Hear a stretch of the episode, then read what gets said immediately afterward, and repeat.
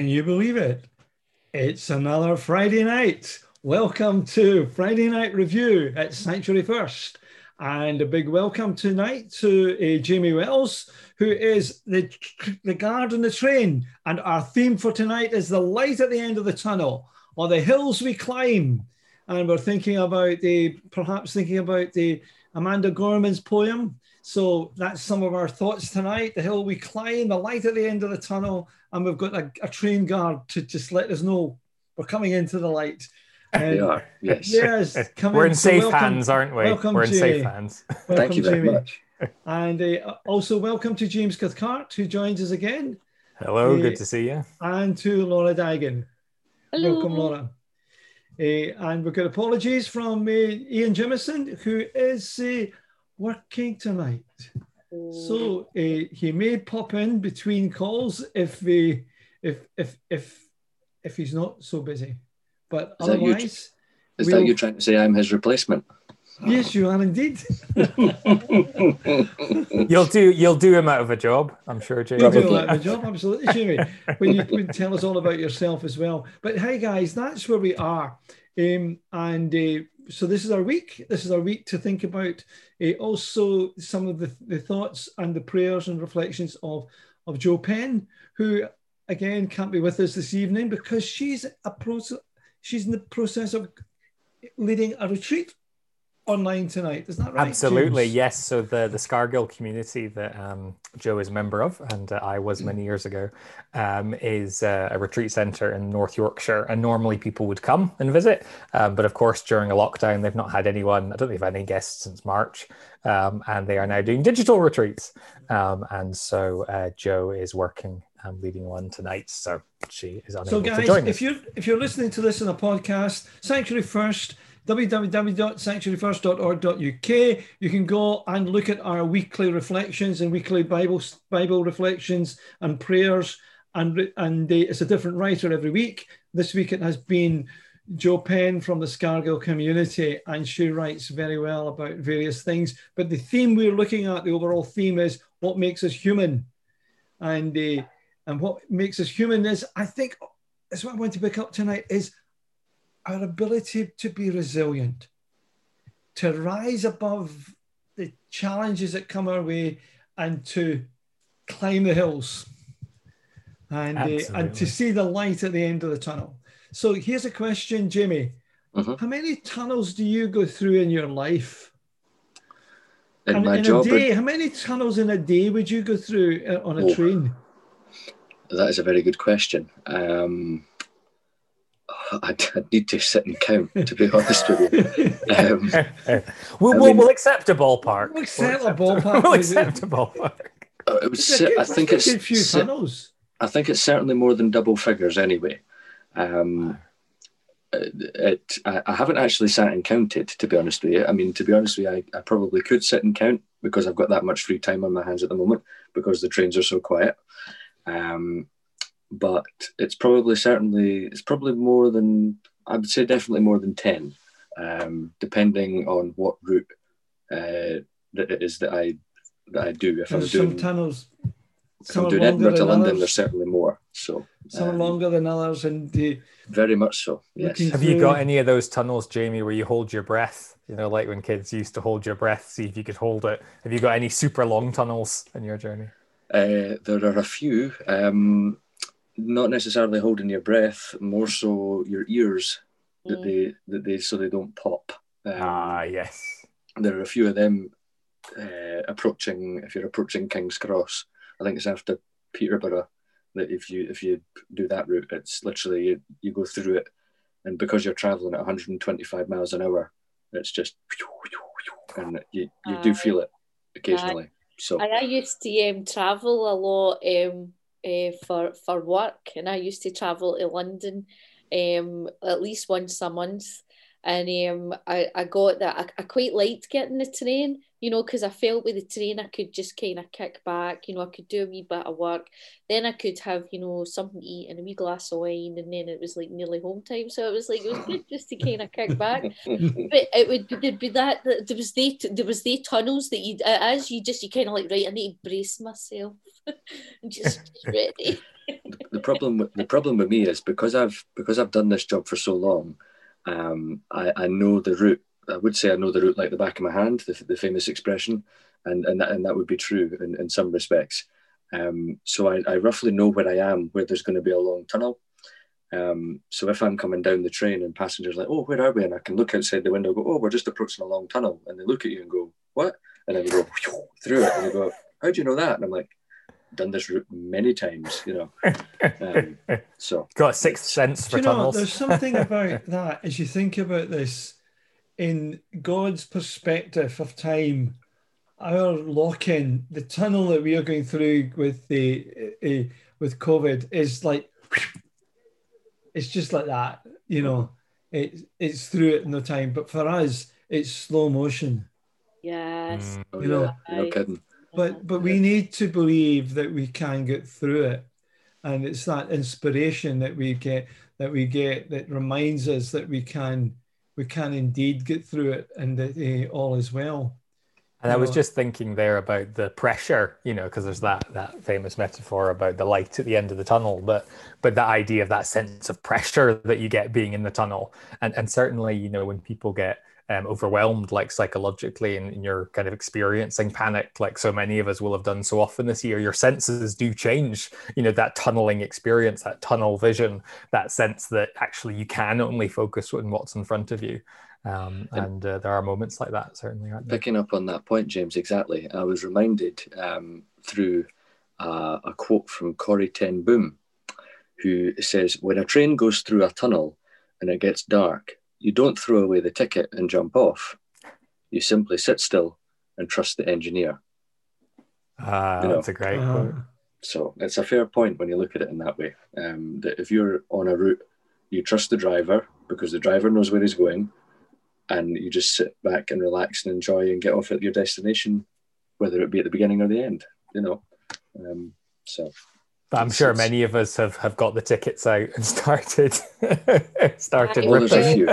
me and my dad actually me and my dad were it, it was a metaphor that we were um, discussing today um, because I, I feel um, I, I know for myself and actually some people in my family this January seems to have been a really hard month and uh, and I know that a lot of people a lot of people are in the same Mhm. position and they feel the same way and my dad was saying I, I was feeling like you know I could see the light at the end of the tunnel but it just seems as if it's got longer now you know?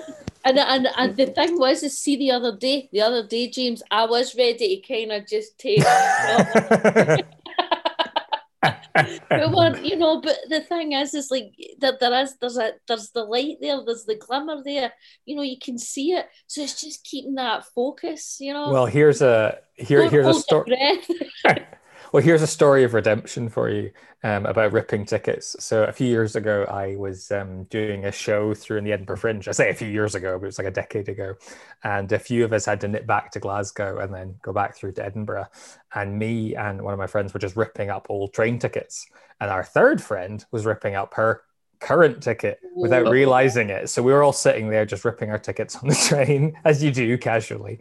Um, and then she got to Edinburgh to pull out her ticket to realize she had torn it into tiny shreds.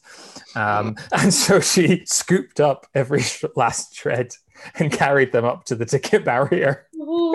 And she looked- at the man there and just showed him this orange confetti.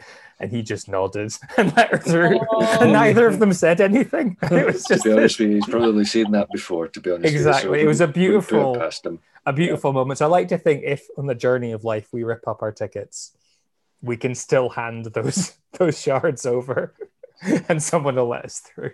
I've not had any of that yet, thankfully, on the train on any of my trains. But you know, um, but yeah. So there we go. Um, I, I, I think a, lot of folk ask me this, and it's, it's bizarre. They say to me, "Oh, you must have some stories from from working in the, the railway, and it's, it's quite rightly true. I, I do. Uh, I mean, I think the expression is that I could write a book on, on several stories. Um, but that's why I love about it so much is that every single day is different. You know, no matter what day of the week it is, you know, something comes up. If nothing happens, then it's kind of you look and go, hmm, a normal day in the railway. What's the catch? You know. um, but if there's something different, then it's great fun. So you know. Um, I must confess, go. I got I get hooked a wee bit on. There's a program on on on, on the telly um, last year about Glasgow Central Station. Yes. And all the characters that was in the station. Oh, do you, you know, know, I never saw that. Never it's saw just that. fascinating, you know.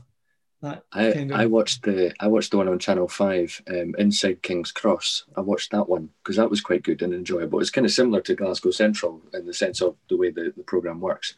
And my driving instructor, he watched he watched Paddington twenty four seven as well. so anytime I was out in a lesson, he'd tell me what had happened in the program. And I'm thinking, you're definitely in the wrong job if you're able to quote that word for word. What's going on? You know? um, so um, but yeah, so there you go. Um, it's, it's amazing what you can tell. There's something about trains, isn't there, that's just a bit romantic. You know, there's a bit of a sense of adventure about, you know, in train stations, even yes. even Glasgow Central, you know, has an air of you could just get on a train. You know, at the it, moment, obviously we couldn't, we can't. Absolutely. But. I think it's to do with is it that it's you're going on this journey, you're going somewhere, it's movement, mm-hmm. you know, and the, there's a sense of um, a destination. But which... also the sense that like you have to let yourself get pulled. You know, so uh-huh. it's not like driving somewhere or getting a plane or whatever. I think there's something about trains particularly which just have this kind of I don't know, they just kind of it's almost like getting swept away. you know, you just get on a train and it just goes it's, it's much it's much more different than an aeroplane. Uh, I tend to find, and to be honest with you, I I prefer taking the train rather than the plane. Mm. Um, because I, I, I must confess I, I have taken I have flown as well uh, to, to London a few times you know short horror but um, sometimes it's just enjoyable sometimes to do that but I think the few times that I have done it um, you realize that there's so much involvement that you need to have you know you need to be at the airport early you can't take this you can't take that you need to go through security you need to do check-in you need to then hang about then you get on the plane and you taxi up the runway and then vumph you land at your whichever airport you've landed at, and then you've got to physically get in to the city centre to your destination. You know, by the time you do that, you're exhausted. Whereas you're more than halfway there if you do on the train. You just turn up 20 minutes beforehand, on you go, you know, down the route. So that's what I feel like. Repping for the trains there, Jamie. That's good. Yeah. well, you know. I always liked um, when I, I always like liked going first class. Oh, me too. Me too. that wee bit extra, you know, comfort. a, a, friend of mine, a really good friend of mine, he um, he introduced me to first class a number a number of years ago, before, long before I worked for the company, and um, I, I was it was back in the day where you could collect through the newspaper, you could collect the tokens for East Coast trains, and they would give you the the password vouchers, and you could get cheap rail tickets. So we did it through that, and we ended up going to York one day, and we, he introduced me to first class, and it was just fabulous. You know, unlimited tea and coffee, sandwiches, cakes, but oh, I mean, I was hooked. And now that I work for the company, it's I can enjoy that part of leisure travel as well with friends who my friends list has grown and grown and grown. literally. Friends in high places, you know. Everyone's saying, I think we'll go to London today. We'll phone up Jamie to see if he wants to come with us. Do you know, it's it's more so, it's, it is a, a, lot like that sometimes. It's like, get Jamie. Uh, and I'm like, I know what's coming. I'm like, uh huh.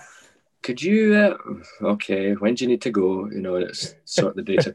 and they're fine with it normally. So, or it's, could you take, okay, right, I'll take you. No problem. That's fine. You know, I'll hold my hands up. I'll go. It's fine. You know, um, but it doesn't bother me. It's fine. Um, it's a wee day out in general. So aye, aye. There you go. Listen, hey, thinking about railways, thinking about journeys, thinking about light at the end of the tunnel. anything in Joe's writings this week that inspired you to think a wee bit about the light at the end of the tunnel. Absolutely. I um, was thinking that there was one phrase particularly that just um, hugely stood out to me, uh, which was from yesterday's uh, uh, prayer. So that was the one called Love Speaks Face to Face. Um, and it's interesting because it was the reading um, given, you know, in our the material was just John 3:16, which is obviously a verse which is so often taken out of context. Mm-hmm. For God so loved the world, uh, so that everyone believing in Him may have eternal life. Um, and we just use that in isolation. But what's um, and we just gave it to Joe in isolation. But what's interesting is that she has kind of gone into the into the context and the scene with Nicodemus and everything. Um, but there's just uh, a line in the prayer where she writes you entrusted Nicodemus with the central truth of God's purposes in the world to love it back to life through the mystery of your life and death for us. And I just Ooh, think that phrase, yeah, that, that, yeah, oh, you should check it out. It's great. So it was the it was the prayer from yesterday, and I think just that idea of being loved back to life just really resonates, and also something about you know the mystery of your life and death for us. In that, I think sometimes like it is a mystery we need to kind of like face up to that like we don't necessarily know all the ins and outs like sometimes we try and over over nail it down and simplify it and put it in terms we can relate but it is kind of miraculous and it's kind of mysterious that what is the trinity how did jesus who is fully divine become fully human and die but then not die you know mm. undie if you like and come back to life and it's this mystery but that but just particularly that phrase loving us um, loving us back to life. And I think that's in terms of the end of the tunnel, you know, knowing that there's a place to go back to that that's part of the plan, you know, that, that if we lose everything and we lose heart and lose life, that isn't the end of the tunnel. Um, you know, it's funny that phrase loving us back. You know, Ian Jimison and I wrote a song and one of these loving us back into life through through living us back into life um, through his death or through dying, you know, mm, the dying, you know, and it's a it's a song actually about um, street children in in in Peru. Mm-hmm. You know, thieves, vagabonds, murderers, and cheats. They gutter their bed, cardboard boxes for sheets, and sharing a doorway with, with outcasts he eats, loving them back into life as he dies. See, this is what I love about Albert Bogle is eh, there's always something that you that you always need that you always find out from him. You know, in the sense of that there's there's nothing that he hasn't done.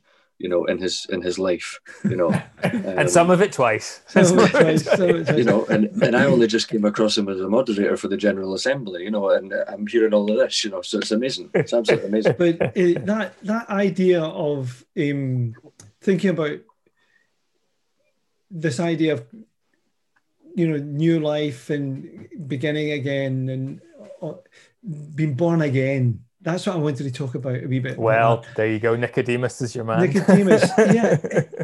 I often thought and, and it came to me as i was this week I, you know i was giving the kind of weekly message this week as well on that theme. And as i was reading that again with fresh eyes nicodemus was coming to jesus not to complain but he was actually coming with, as, as Joe says, with an open heart. He was open hearted to Jesus. He said, No one can do the things that you're doing unless he's a of God. You know, so his heart's open to Jesus. But why does he come at night? Mm. And, and and the writer says he came at night.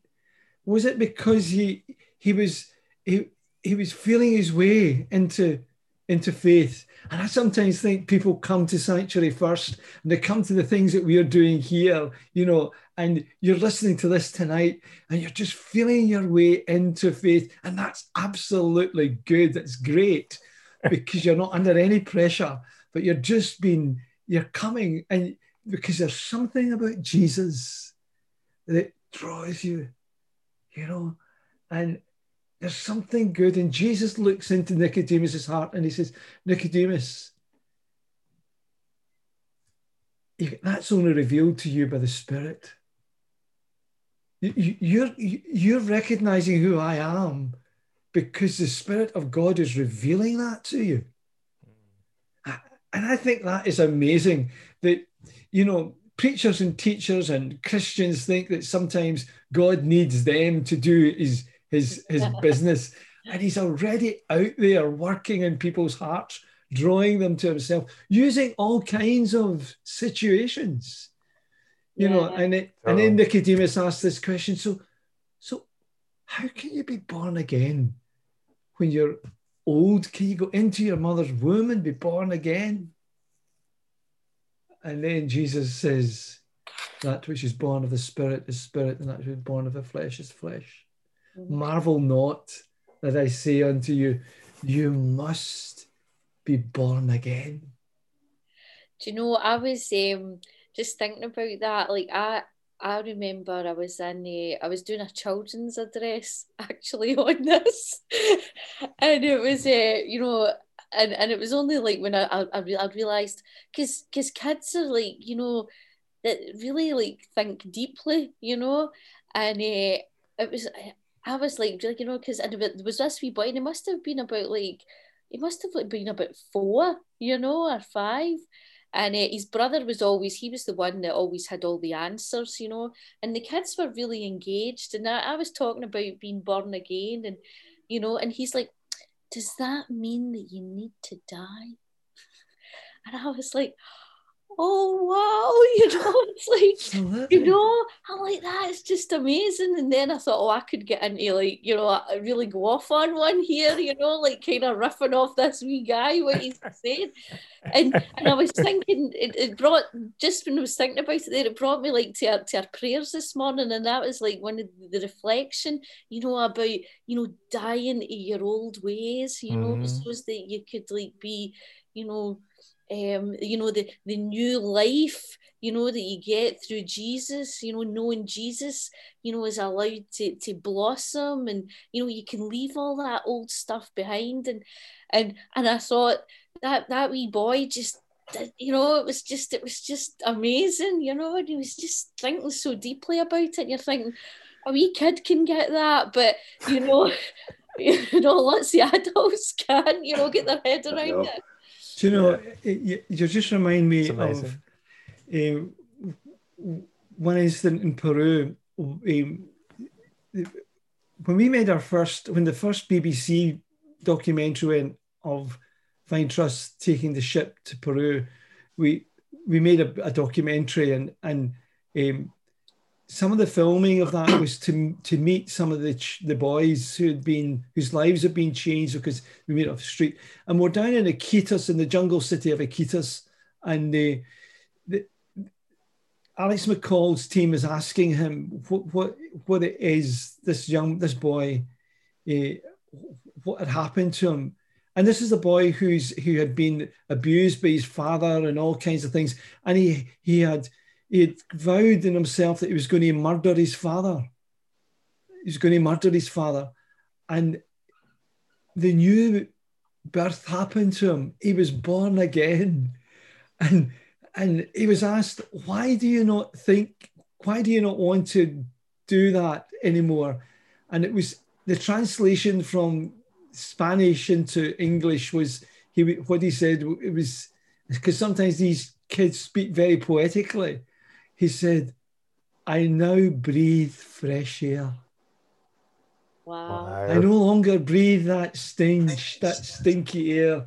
I now breathe fresh air. Wow. You know, and, and, and that's what this new birth is all about. It's a new air we breathe. Mm. Mm-hmm. It's it's mm-hmm. it's a new oxygen that gives us a different kind of life, and we see things in a new way. Um, was it Paul says, if anyone be in Christ, he is a new creation. I mean, that's Paul's picking up in that thing about new birth. He's a new creation. The old things have passed away and everything becomes new. Quite amazing. Oh, it is. It is. It's just, uh, and the thing about that is, is like we, we, it takes time you know, for, for a new life to, you know, to gain strength as well. You know, mm. it, it, it takes time for that and just take, you know, it just to, to grow. And, um, you know, I think sometimes, you know we can be a wee bit hard on ourselves in that in that that period of time you know and it's I think as well, it's like whenever it can seem like you know you're in a wee bit of a tunnel as well. You know, whenever you're having mm. this like rebirth, um, and it's to focus, you know, on the on the light that's there, and just allow that allow that new body, you know, that new spirit to, you know, to just take to, to kind of get to ground itself, and you know, yes, yeah. I I, I have a, new creation. Mm-hmm. I've got a friend of mine who um, who I went to primary school with, and I've known him for years and years and years. And he's, he's honestly, he's, he's, he's such a great guy. And he lives in London, and his job is very, very tough. And whenever I'm down there, I get a chance to see him and things. I get to spend time with him. Um, and it's not often that I do, but whenever I do get to spend time with him, it's great. And the few times that I have, he's invited me to his church and things, and he's showing me what he's doing and, and things. And there was one day I was invited out and he was actually leading worship, it just so happened. And I was with another good friend of mine. I was just standing in awe, looking at this chap, you know, up the front of the, the building. And he was there he was, just this this this figure, this godly figure, you know, just leading leading worship as he does, you know. And I just looked and I thought, you know, there's somebody who's who's different on so many levels, but who's you know born born again kind of type thing. Um, and you look at him and you think, why can't I be like that? Why can't why can't I? You know, I want a bit of that. You know, in, in that respect. Um, and, and I, I I came away and I was like, you know, how can how why can't I be like that? Um, I mean, I am who I am, of course, and, and, and I can't change that. Um, but it's, it was weird and so bizarre looking at it. Um, but it was really good at the same time to see how far he'd come on. Um, yeah. But uh, it's, it's amazing when you see it in the person. Um, and when other non-Christians see it, then they go, "There's something different about you. What's what's what's going on?" You know, and they'll look at you in a weird way and go, mm, "Have you taken some kind of fancy medicine or something like that to make you, you know?" Um, so absolutely no, and there's that thing, isn't there, about um, how you know enthusiasm and charisma. Those words come originally from this idea of being filled with the Spirit, you know, and there is a sort of um, it can manifest in different ways. It's not necessarily mm-hmm. always like someone up the front like that, but there is a kind of maybe even a bit of a glow about some people, you know, um, that that is magnetic. I think that mm-hmm. attractive, you know, in some way. Um, and certainly, I've I've sometimes been you know you feel drawn to people you know and you think I want to talk to that person. I don't really know why. I just want you just feel better about yourself mm. talking to someone. You know, the people that just mm-hmm. make you feel better. Um, and uh, that can be a sign of something. Maybe this is a great time, uh, James, to just dip into this amazing young woman that appeared oh, on our screens uh, on Wednesday afternoon. Amanda Gorman, 22 year old woman. Uh, I'm, I, am obviously she's been known in America as a poet and she's had publications, but for us in the UK, just a, a great introduction. And what what there's something something serene about her, wasn't there? Uh, oh, I, just just, just you know a perfect moment, I think, I of everything coming together. A little bit of Dr. Martin Luther King there, you know, in the midst of all that, you know, just the the the, the use of language, how she used that, and she covered everything, you know analogies of uh, you know, to Hamilton, to uh, to biblical images, you know, um, and was able to even bring in the present troubles, but in such a, a way that it was a uh, it, it, was recognizing it, but then moving into something that was a the something the light at the tunnel. But you know, just some of these when the day comes to ask questions ourselves, when the day comes, we ask ourselves, where can we find light in this never-ending shade? You know, and, that's sometimes what we're feeling, isn't it? Sometimes this never-ending tunnel. Where can we find light?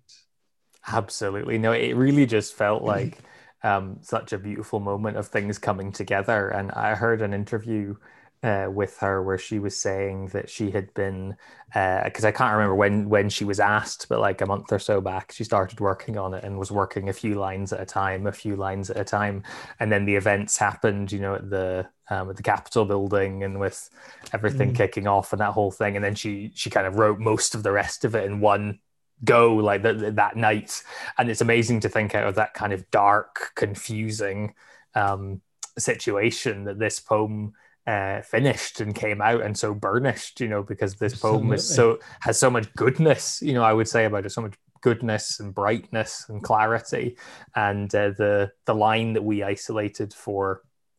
Uh, you know, this episode was that for there is always light, because right near the end of the poem, she says, uh, "For there is always light. If only we're brave enough to see it. If only we're brave enough to be it."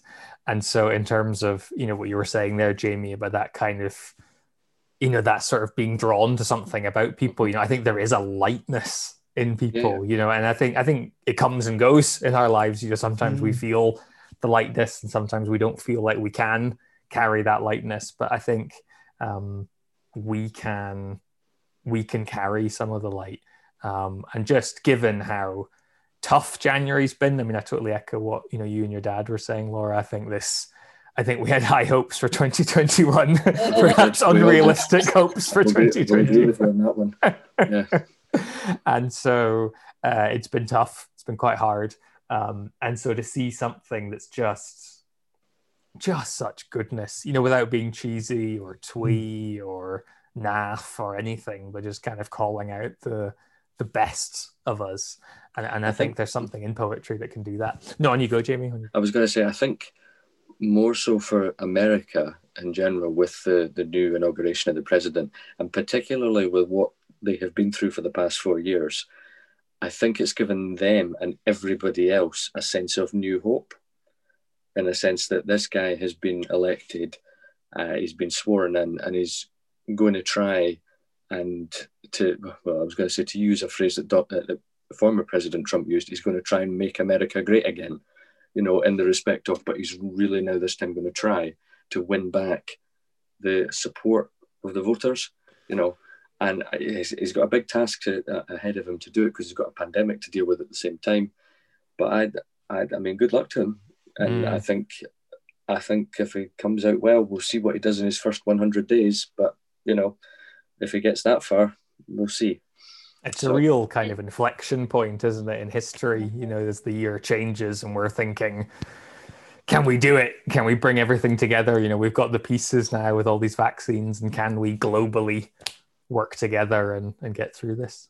Mm-hmm. I think, see, in, in the poem, it, the bit that really kind of really struck me, because this is what I, I feel that with America, especially, because you've seen it in other countries that have really, you know, had to wrestle with a you know a really conflicted past you know and they've had these um you know the, the reconciliation and it's been a real a real point at you know we're going to sit down and we're going to listen you know we're going to listen to to what each of these people are saying. And there's this trying to understand you know and i think with america i do think that that's something that they really need to do is is actually listen you know listen to each other and not just try to brush things aside mm-hmm. not just try to um you know um you know like oh well we'll we'll give more we'll give uh, you know more jobs to certain people or we'll we'll promote certain people but actually listen to why people have had, you know, why people feel the way they do and to really get to grips with their history. I think that's where the reconciliation has to take place. And because that that I just loved that that bit in the poem where it says, um, you know, we will rise from the lake rimmed cities of the Midwestern states. We will rise from the sun baked south. We will rebuild, reconcile, and recover. Um, and then looking at that end bit, uh, James, that you had, you know, if only we're brave enough to see it, and if only we're brave enough to do it. And I do think they have to be brave enough to have these conversations and listen and try to understand each other. And then you know they'll like they'll be in the light you know it's not just like the light at the end of the tunnel they will they will be in the light then um it's it's difficult you know to get to that place but i think it's really important you know to have these conversations and, and that's, word- that, that's a message to to a nation but it's also a message to the christian communities around the Uh-huh. world Mhm. that um, we're called to live in unity. We're called to be part of the one unified body of Christ. And we need to learn to listen to one another as Christian people is so that we can um, bring about that harmony that's, that's, that's and, and this is where I, I, I, I'm hoping that we can go in the next two or three months in Sanctuary First is to start getting us to see the the power of the Holy Spirit at work in our lives and at work in our world, Mhm. and that the Spirit through the internet, I think we can see things being broken down. We can see attitudes, and I think people might even start listening to one another through the internet because they're going on the internet on a Sunday and listening to another sermon or another church from another tradition altogether and thinking, you know, that was good. Aye. Aye, it That is- wasn't so bad after all. opening people up, you know, to you know to out with what their comfort zone is, you know, and to see oh, it's actually not too bad.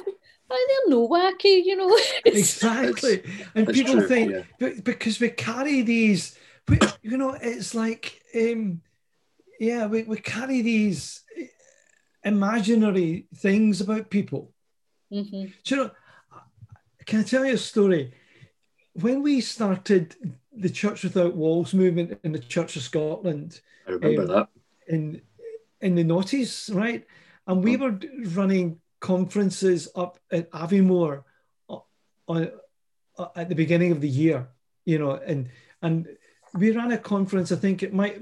Let me just say, maybe 2006, 2007. I can't be sure, but um, we, we had we had a, a Kenny Borthwick, who, and the, we had also we had all different kinds of speakers from different wings of the church. You know, from John Bell to Kenny Borthwick to different uh, different wings and different perspectives, but they were all coming to say. And this lady wrote me a letter, and she said she started off. She said, "I come from the liberal end of the church," and she said, "I came to." Um, the Church Without Walls conference last week, and um, I, I was hemmed in between in, in the middle of the aisle, and I couldn't get out, and I wasn't intending to listen to Kenny Borthwick because I knew I didn't like him, but I'd never heard him.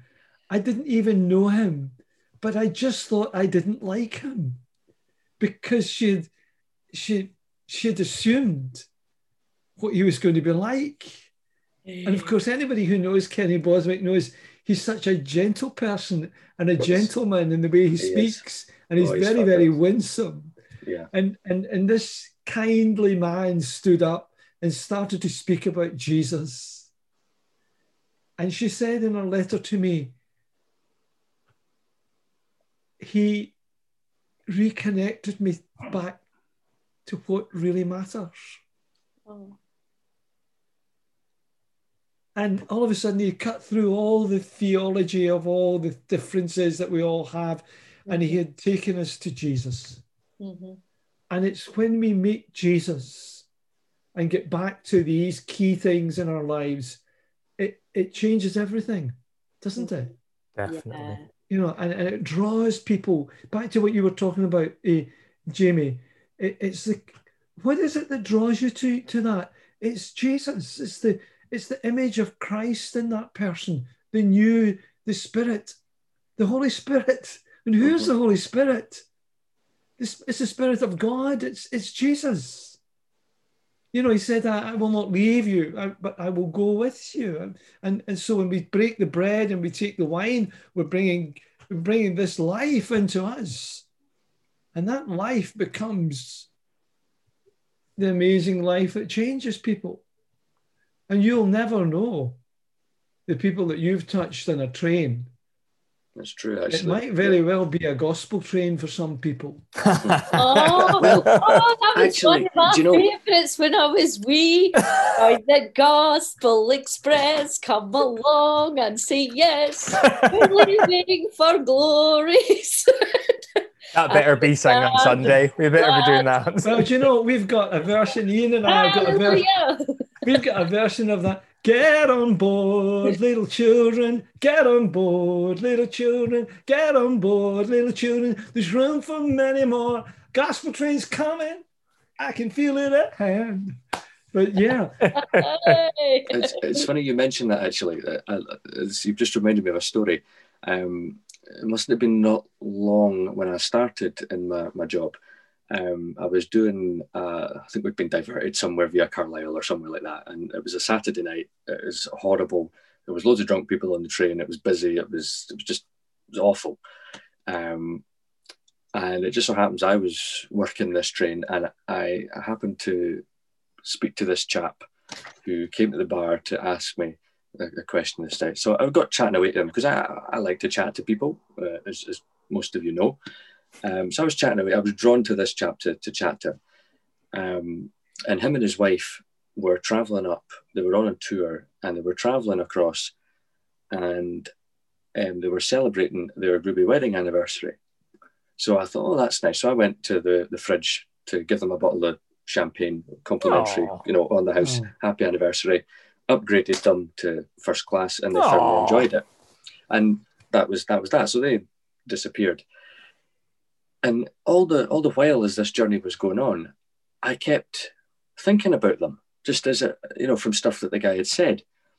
So once I finished, I thought I, I just went through and I, I sat myself and I said, look, I said, I don't know if this has happened to I said, but I've you know, I've been drawn to come and sit and chat with you. Um, so I was giving them information about what they could do when they arrive in Edinburgh, etc., and all the rest of it.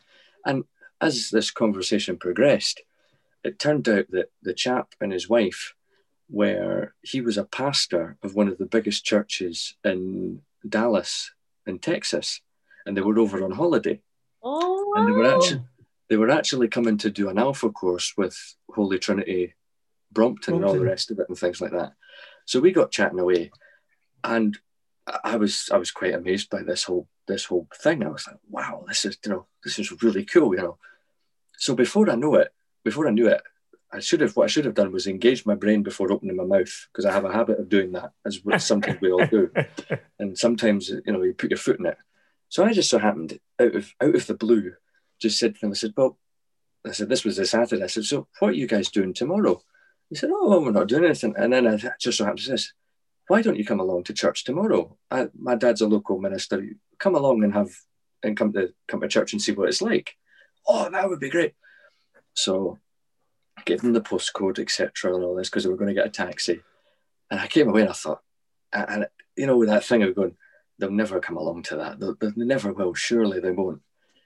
Anyway, I came home that night, still thinking about it. Got up the next day in morning and explained to my dad what had happened. I said, so you might have two additional guests. I said, if they if they come, this is who they are. You know, I said, if they don't, don't worry about it. So I was working the next day, so I was in the church doing some stuff, and my dad was outside greeting uh, the, the the congregation as they come in. Up pulls this taxi, and lo and behold, these guys come out.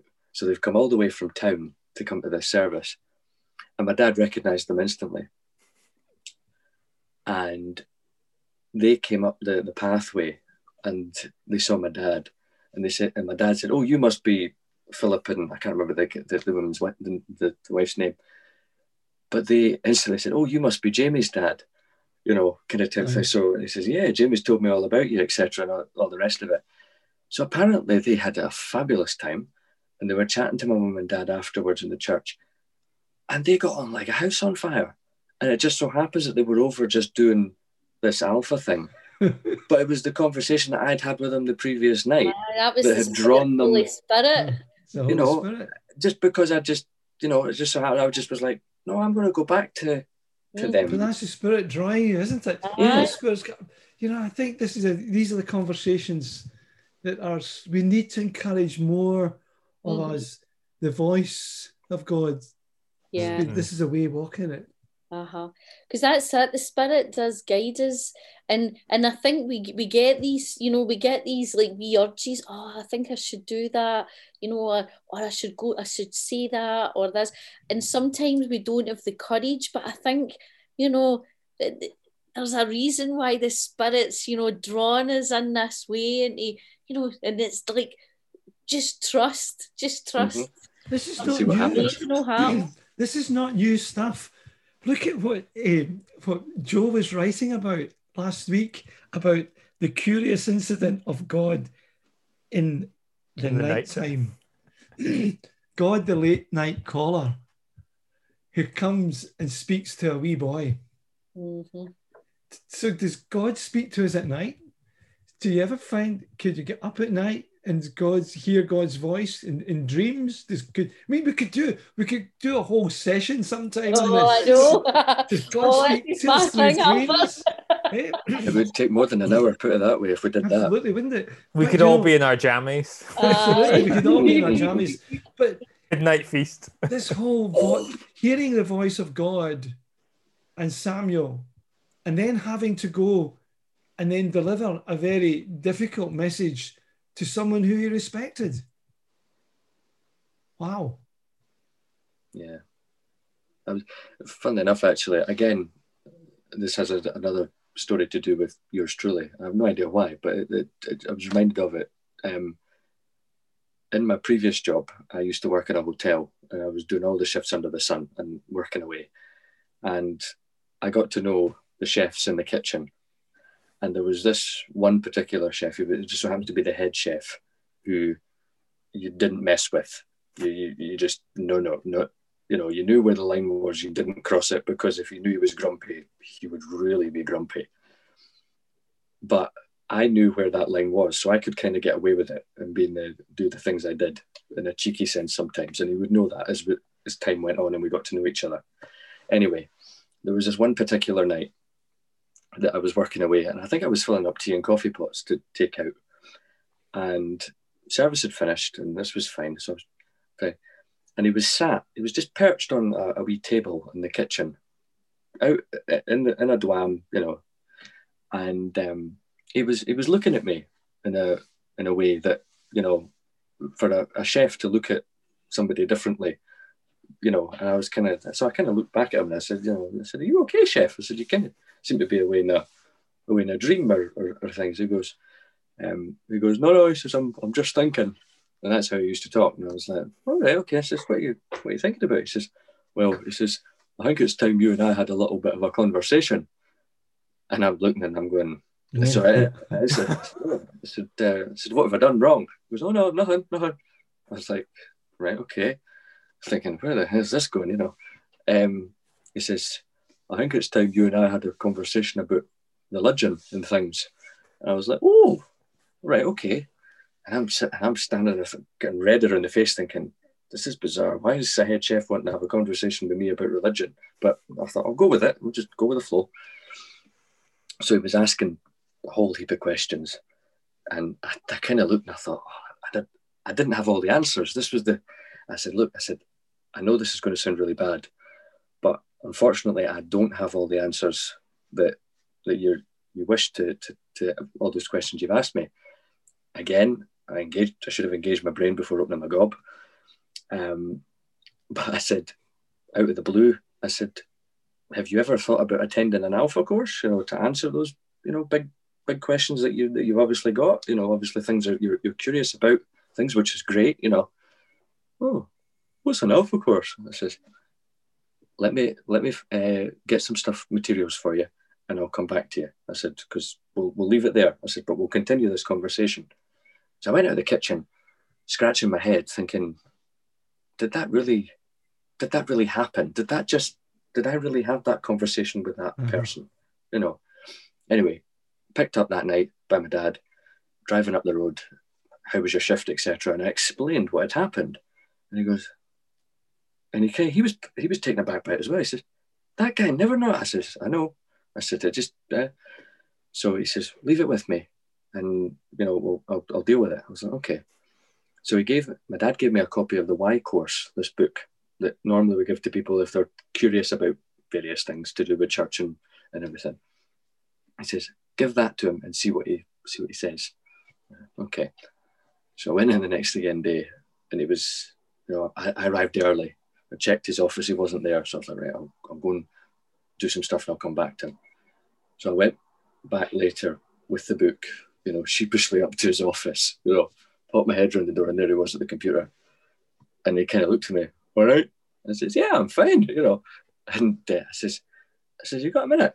Oh, what's up? I says, um, I says, about our conversation yesterday. He says, oh, why? I says, let me just give you that. And I kind of stepped back. Says, oh, thanks very much. She says, I'm on holiday in a couple of in a t- couple of days' time. I'll take that with me. I says, okay. Says, you take that with you. I says, and let me know how you get on. So he went on holiday. A couple of weeks later, he came back and was in the kitchen. I says, how, I says, how was your holiday? Oh, it was great, fantastic. I said, did you enjoy the book? I couldn't put it down, was his words. He literally, he says, I was sitting by the pool. He says, I, I kept reading it. He says, I couldn't put it down. Um, and then I left because I was like take part in my new job. So I don't know what's if he's taking that further, but it was just so bizarre and weird. And you know, you, you kind of think, there's me. He's been drawn to me. You know, this normal person who's who's got who's who is a Christian on so many levels, but doesn't walk the walk. I mean, I will admit that talks the talk but doesn't walk the walk. Um, but he was drawn to me. You know, mm-hmm. it was so odd and so bizarre, um, and I, I, I, genuinely didn't know what to make of it. Um, that this guy a head chef who is the gr- who was the grumpiest person on the planet sometimes, well, the majority of the time. Um, that he was asking questions of me about religion mm. and all mm. sorts of things, you know. So it can happen to the best of us. Absolutely, Jamie. Think, um, with it, I think sometimes I think we, we make assumptions, don't we, mm. about the people that we think will be receptive to our message and people that we think won't be. And uh, I was doing some prep this week thinking about uh, Jonah, you know, Jonah going to the Ninevites, you know, oh, and actually going. But then he didn't really want them, to, you know, uh, you know, be forgiven and for God to give them another chance. But it does make it made me think, you know, there's we I think a lot of the time we, you know, we put our own thoughts on, oh well, they'll be open to my message and oh I they'll be open to my message and no they won't be so I won't say anything to them but it just shows you actually anybody you know it can be open mm-hmm. to the message mm-hmm. and uh, uh, and it's it's listening you know to the spirit as well and like you know just going right I'm going to go for it. This is the time. This is the this is it. The opportunity, um, and just you know sharing, you know, sharing like the good news of Jesus and uh, just planting that seed sometimes with people. Absolutely, you know? absolutely. Uh, you know, Jamie, I love that story because I love that it's unresolved for you. Mm-hmm. But you don't know where that story's going to go. No, I don't. No, and uh, maybe somebody listening into this might come back to you and tell you that story's going. But we don't know, and we don't need to know. No, no, we don't. Because it's part of that journey of it's like God saying, "See, it's okay. I've taken care of it anyway. Mm-hmm. you, you were doing your bit, but there's someone else now. He's brought to another place with someone else that you know." and, and this is where we need to chill a wee bit when it talks about evangelism and mission. Sometimes people think it's all to do with you. You've got to do this. I've got to do this. I've got to do that. No, it's you do what you've called to do, mm-hmm. but it's it's God's mission. Yeah, it's His work. It, it, it he's doing it. Mm. You know, and we're going to learn this if you stick with us this the next couple of months. We're going to be thinking about the awakenings that can happen, the, the awakenings in in the history of the church, where everything's been so flat, and then these amazing awakenings that happen where it's like renewal and revival happens. Mhm. And it's it's the most unexpected people who come to faith and find faith. Mhm. you And. I think Albert, at this time, this time I think you know there's there's all these seeds being planted. You know, we were talking earlier on about you know you know you know the Holy Spirit working eh, online, and that's the thing. It's like you know, in church actually, you know, people can have a face on. You know, they can have the mask on. You know, they can be like, "Oh yes, this is me," but in the house, in their own space, there's no mask and mm-hmm. it's you know and it's you and it's god and it's it's authentic and it's real. And you know i think just now there is so many seeds being planted because this is it people are people are dipping in you know they're like well i might not go to that church up the road you know i don't know about them up there they say but but they're dipping in they'll be like, oh well i'll try this all right okay nobody nobody knows me on here i can just say and then it's like you know the the spirit's taking hold it's grabbing them and then they're like actually i quite like this i want to know more No, Exactly. And I, I, I was I was out a walk in, in the first lockdown um, back last year, and it just so happens I spotted one of our, our neighbours out and about, and who admittedly she admitted to me that um, she she does not go to church and etc. I mean, she'll go if there's like a funeral of a well-known person and things. But she was saying to me, she said, you know, she said, Jamie, she said, I watch your dad every Sunday doing his his, his message, and she says, I can't put it down. She says it's a ritual. She says I have to watch it you know, and she openly admitted that this is what she did. And I said, well, I said, there's probably a lot of people that are in the exact same boat as you. I mm-hmm. said, and who knows? I said, once lockdown's over, I said, and the building's reopened, I said, whenever that will be, I said, you'd be more than welcome to come along. And I think that's what we'll find is that these people who have been dipping in to various services online, they might want to they might want to find out more of what's about and they might actually want to come to the, the services that they, they've, they've experienced online and go, I want to know more about this. But it's that taking the step over the over the, the threshold and over the door without That's the word I was going to say. Yeah, threshold. without isn't it? feeling You know embarrassed. But you know what I'm hoping? Do you know what I'm hoping? Is that we will have learned, those people who are, go to church every Sunday will have learned something else. Mhm. That that wasn't really always church yes and that we've discovered something else. yeah. Do you know the bit that you read? I was reading this week in Job, and Job says to God at the end, he says, I have heard from other people, and they have told me about you, but it wasn't until I seen you for myself and your holiness that I realized how unholy and how how how much I needed you. So it's like the worm, you know, and and and it's it's something's going to happen. Something's breaking. It's Mhm. going to it's breaking church people as well. It's breaking church. Church can never be the same again. Hallelujah. You know, and, Yes. and and you know, and you know the other thing that came to me, I've been thinking just that, that that's these are challenging times, but oh, what could we be? Somebody's got to go through the next awakening. Why can't it be us? Yeah. Oh, I'm all for it. I'm ready. I'm ready. Laura's all for it. Laura's leading the charge. Laura's we're safe, Albert. Don't worry. Laura's on the case. Laura's on the case. But I think you know because uh, actually picking up Laura what you said about the masking, you know, because you talked about wearing masks in church, but I think like figurative masks, right? You know, not just Yes. the the masks that we have to wear, and maybe as part of this awakening, there's a bit of an unmasking going on, you know, and this uh, theme that we're looking at in February uh, which is just coming up as the parable of social distancing.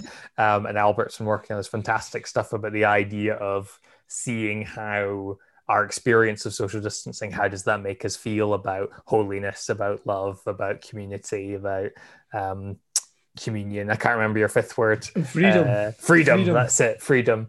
Um, you know, and and actually, I think there's something there about masks. You know, because Albert, at one point you say that um, we've realised that actually we've been socially distant for a long time. That's one of the things Mhm. about the social distance measures we have at the moment is that we've realised that actually we have been distant from one another.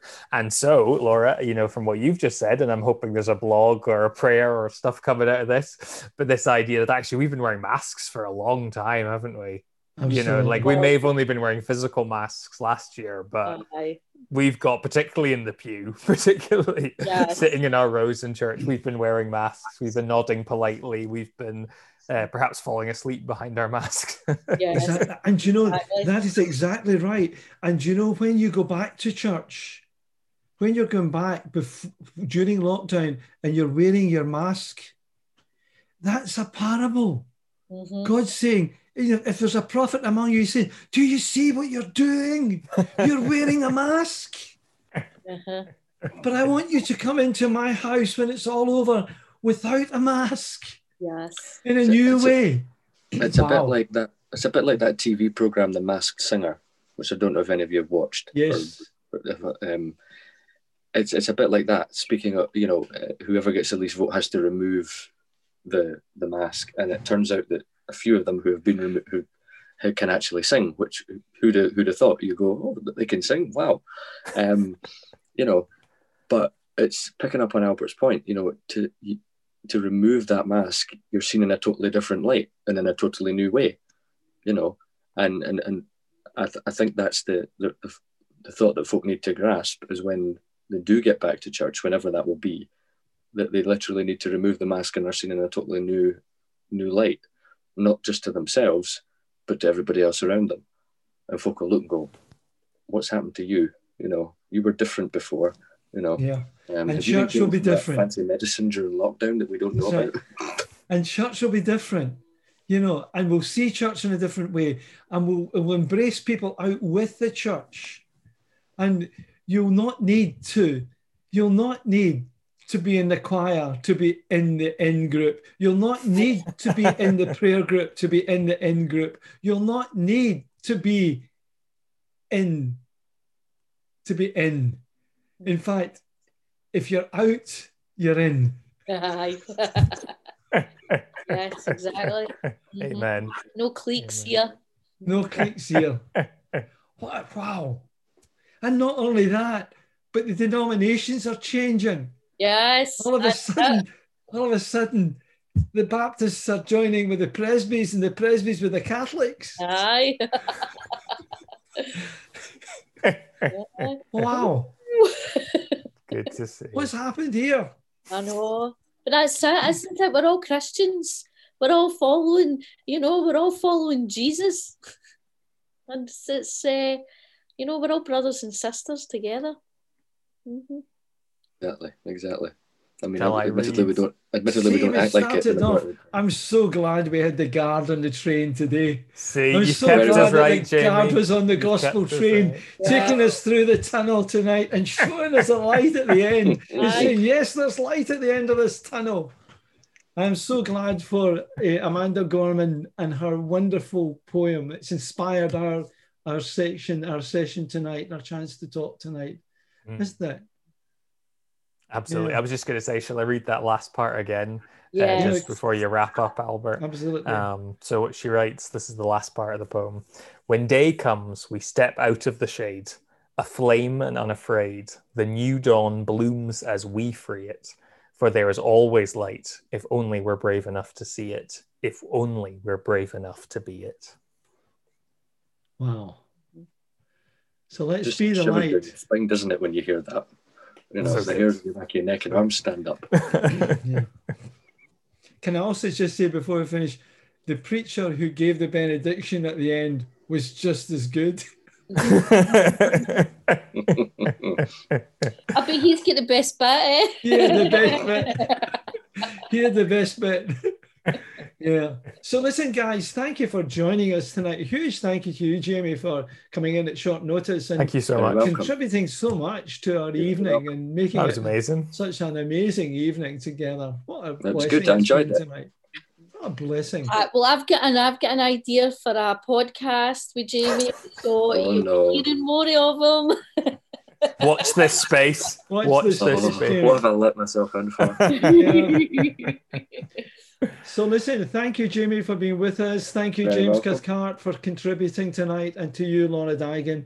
And as always, to Ray Manger, who's behind the scenes, eh, eh, giving us the technical support we require for this particular program.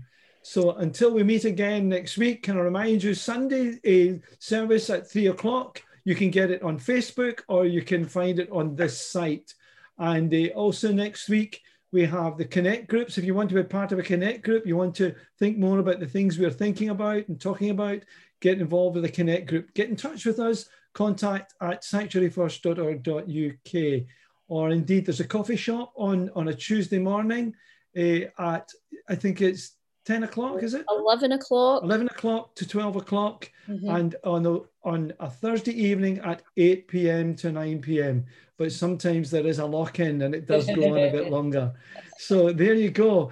And until next Friday evening eh, for the weekly review, God bless and have a great weekend. Mhm.